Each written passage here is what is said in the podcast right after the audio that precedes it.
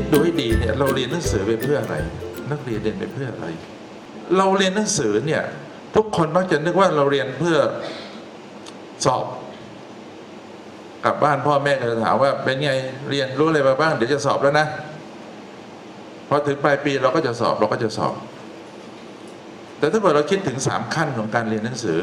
ขั้นแรกเนี่ยแน่นอนเราเรียนเพื่อรู้เนื้อความรู้ รู้เนื้อความรู้ เพราะว่าเราเกิดมา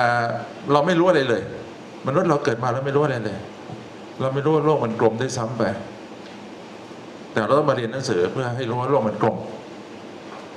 นะเสร็จแล้วเรารู้เนื้อความรู้เพื่อเพื่อไปขั้นที่สามคือเอาความรู้ไปใช้ เอาเนื้อความรู้ไปใช้ เราเรียนหนังสือหกขวบจนถึงอายุจบมหาลัยก็ยี่สิบสองยี่สิบสอง เราเรียนหนังสือประมาณไม่ถึงยี่สิบปีประมาณสิบสามสิบสี่ปีนะครับ แล้วจากยี่สิบสองเราทำงานถึงหกสิบเกือบสี่สิบปี เราเรียนหนังสือสิบกว่าปี เพื่อเอาไปใช้งานเกือบสี่สิบปี ถ้าเผื่อว่าเราเรียนแค่จำเนื้อความรู้ในบันไดขั้นแรกเนี่ย เราจำเนื้อความรู้เนี่ยเพื่อสอบ เพื่อสอบ แต่ว่าขั้นสุดท้ายของเราเนี่ยอีก 3 4 0 ปีข้างหน้า ที่เราต้องไปอยู่ในสังคมที่มันเปลี่ยนแปลงไปที่โลกเราเปลี่ยนแปลงไปเนี่ยเราเอาความรู้ไปทำงาน ไอ้บันไดสามสี่ขั้นเนี่ยที่เห็นเนี่ยคุณครูที่เรียนเรื่องการศึกษามาก็คงจะพอจะนึกออกว่าเป็นเรื่องของทฤษฎีการศึกษาของอิตาคนที่ชื่อเบนจามินบรูมซึ่งมันมีหกขั้นใช่ไหมหนึ่งสองสามสี่ห้าหก ขั้นที่สองเนี่ยที่ผมว่างเอาไว้เนี่ยบนจอเป็นขั้นที่สำคัญมากเลย เพราะว่าถ้าหากว่าเราไม่ผ่านขั้นที่สองนี้ไป เราไม่สามารถขึ้นสู่ขั้นที่สามได้ เราไม่สามารถประยุกต์ความรู้ได้ ขั้นที่สองเลยเรียกว่าเข้าใจ เราเข้าใจเนื้อความรู้ ทีนี้เวลาเรียนหนังสือคุณครูถามว่าเข้าใจไหมนักเรียนก็บอกเข้าใจค่ะ เข้าใจครับ แต่จริงๆคุณครูอาจจะไม่รู้ว่าเขาเข้าใจจริงหรือเปล่า แล้วเราจะพบว่าจริงๆอะเขาอาจจะไม่เข้าใจนะ เพราะว่าเขาไปประยุกต์ความรู้ไม่ได้ เราต้องถามว่าอะไรที่ทำให้เราเข้าใจความรู้อะสิ่งที่เราต้องคิดกันใหม่ว่าอะไรทำให้เราเข้าใจความรู้ คือความคิดของเรา แต่ต้องเป็นคิดในระบบเหตุผล ในระบบเหตุและผล นี่หลายคนก็เอ้ยเราก็เป็นคนมีเหตุผลแต่การที่บอกว่าเราเป็นคนมีเหตุผลกับระบบคิดเหตุผลเป็นคนละเรื่องกันนะ เราต้องการระบบคิดแบบนี้ ถ้าเราไม่เกิดระบบคิดแบบเหตุกับผลขึ้นมาในยปัญญาไม่เกิด ปัญญาไม่เกิดแล้วเราจะไม่เข้าใจเนื้อความรู้ แล้วเราจะไม่สามารถเอาความรู้ที่เราเรียนนั้นนะไปใช้ในสถานการณ์ใหม่ได้ เราเริ่มต้นจากคนเราสงสัยก่อน สมัยก่อนเนี่ยสมัยพระเจ้าอยู่หัวบรมโกศปลายกรุงศรีอยุธยาเขาสงสัยเรื่องฟ้าแลบฟ้าแลบ คนที่ทำเรื่องนี้ชื่ออะไรเอ่ยที่พิสูจน์ว่าฟ้าแลบเขาเขาสงสัยเรื่องฟ้าแลบเขาเอ๊ะฟ้าแลบมันคืออะไร เป็นคนไทยก็คนไทยก็บอกไม่ขลามมันล่อแก้วลำมาสูนไม่อยากได้แก้วก็มาแย่งไม่ขลาไม่ขลามไม่ให้เอาขวานเอาขวานมาคว้างใช่ไหมสมัยนั้นเนี่ยคนเห็นฟ้าแลบแล้วคนไม่รู้มันคืออะไรเขาอยากพิสูจน์แต่ว่าสมัยนั้นเขารู้จักไฟฟ้าแล้วเขารู้จักไฟฟ้าสถิตแล้ว ไฟฟ้าสถิตรู้ตั้งแต่สมัยเขาเอาเอาแท่งอัมพันธ์ไปถูขนสัตว์ใช่ไหมหรือเอาหวีผมไปเอาหวีไปหวีผมในในหน้าหนาวที่อากาศแห้งแล้วมาดูดเขารู้จักไฟฟ้าสถิตเขามองไม่เห็น แต่เขาแค่เพียงสงสัยว่ามันน่าจะเป็นไฟฟ้าสถิตเขาก็เลยออกแบบพิสูจน์ นี่เป็น RBL ยุคแรก ๆ Research Based Learning เชิงประจักษ์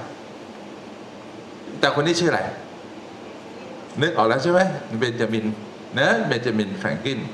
ไม่ใช่แฟรงกินสไตล์นะเบนจามินแฟรงกินเขาก็หาทางพิสูจน์โดยการที่ทำไมปล่อยว่าวขึ้นไป แล้วก็มีเหล็กผูก แล้วก็มีลูกกุญแจที่ปลายเชือกใช่ไหมแล้วก็เรียนกันอยู่เขาต้องการพิสูจน์เชิงประจักษ์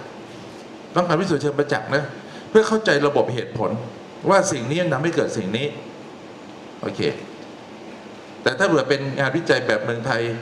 ถ้าเผื่อเรายังสงสัยอยู่เราก็จะใช้วิธีออกแบบสอบถามนะแบบสอบถามนั้นคิดว่าฟ้าแลบมันเกิดจากอะไรให้เขียนกอไก่ขอไข่ไปแล้วก็เอาแบบสอบถามนั้นไปเข้าวิชาเชิงสถิติ เพื่อได้คำตอบว่าฟ้าแลบมันเกิดจากอะไรแต่นมันมันเป็นความเชื่อ เป็นความคิดเป็นความเข้าใจของคน ที่คิดว่าฟ้าแลบมันเกิดจากเมฆขลาบางคนอาจจะบอกว่าเกิดจากอะไรต่ออะไรเต็มไปหมดเลย มันไม่ใช่ความจริงไง ความจริงเชิงประจักษ์มันเกิดขึ้นมา โดยวิธีการหาหลักฐานมาพิสูจน์ และสุดท้ายเมื่อได้ความรู้แล้วเขาไปประยุกต์ใช้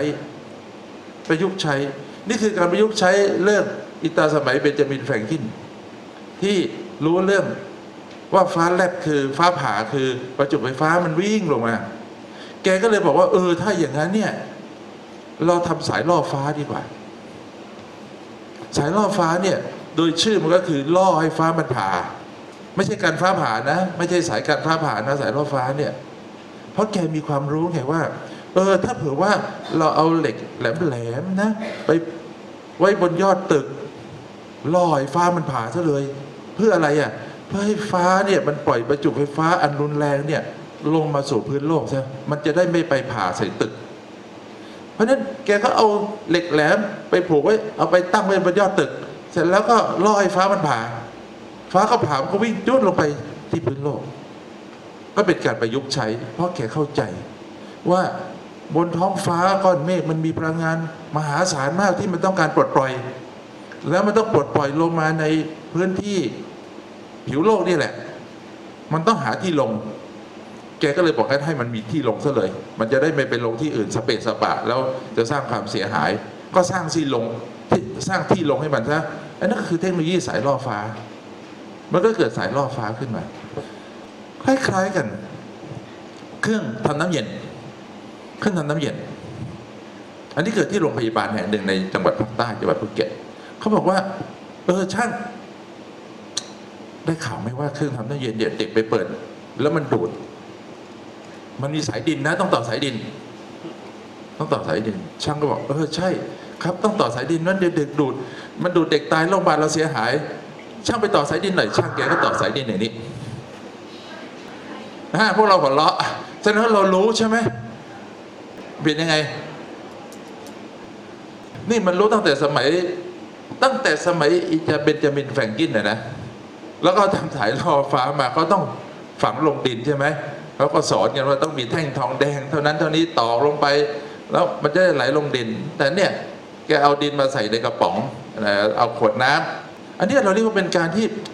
เป็นการประยุกต์โดยไม่เข้าใจ ท่องว่าสายดินก็คือสายที่ต่อลงดิน สายดินคือสายที่ต่อลงดิน สายดินคือสายที่ต่อลงดินสอบโอเน็ตมันก็ตอบมีทุกทีมนก็ถูกทุกทีนี่นะ เพราะฉะนั้นพอเอาโรงพยาบาลบอกให้ต่อสายดินก็ยากอะไรก็เอากระป๋องเอาคอนเทนเนอร์มา แล้วก็ดินมาใส่ แล้วก็ต่อลงดินเสร็จเรียบร้อยแล้วครับอันนี้เด็กก็ตายเหมือนกันนะ